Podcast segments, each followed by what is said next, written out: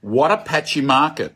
On the one hand, you've got this unit that sold a year ago for 910 sells for 1,210 in the St. George area. And on the other hand, we're seeing properties have one buyer uh, auctions, a lot of them being withdrawn, a lot of them being sold prior, big number of withdrawn and sold prior. That normally happens when you're not going to have heated bidding. A lot of the auctioneers I'm talking to are telling me that they are getting one and two bidder auctions. The results, interesting, Victoria was 68%, but New South Wales 58%.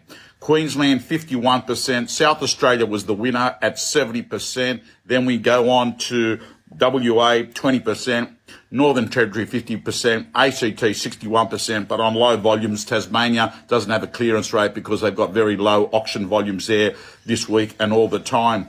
But I've got to tell you, the thing that is puzzling is how patchy it is in one area and totally different in another. But also, watch out for this.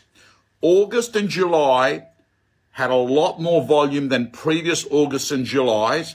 And there is a possibility, there is a possibility that spring may have come early because we're not seeing the stock that should be auctioned in October. And October is more or less done and locked in. Now they're listing for November. Stock levels is not growing as fast as I thought it was going to be.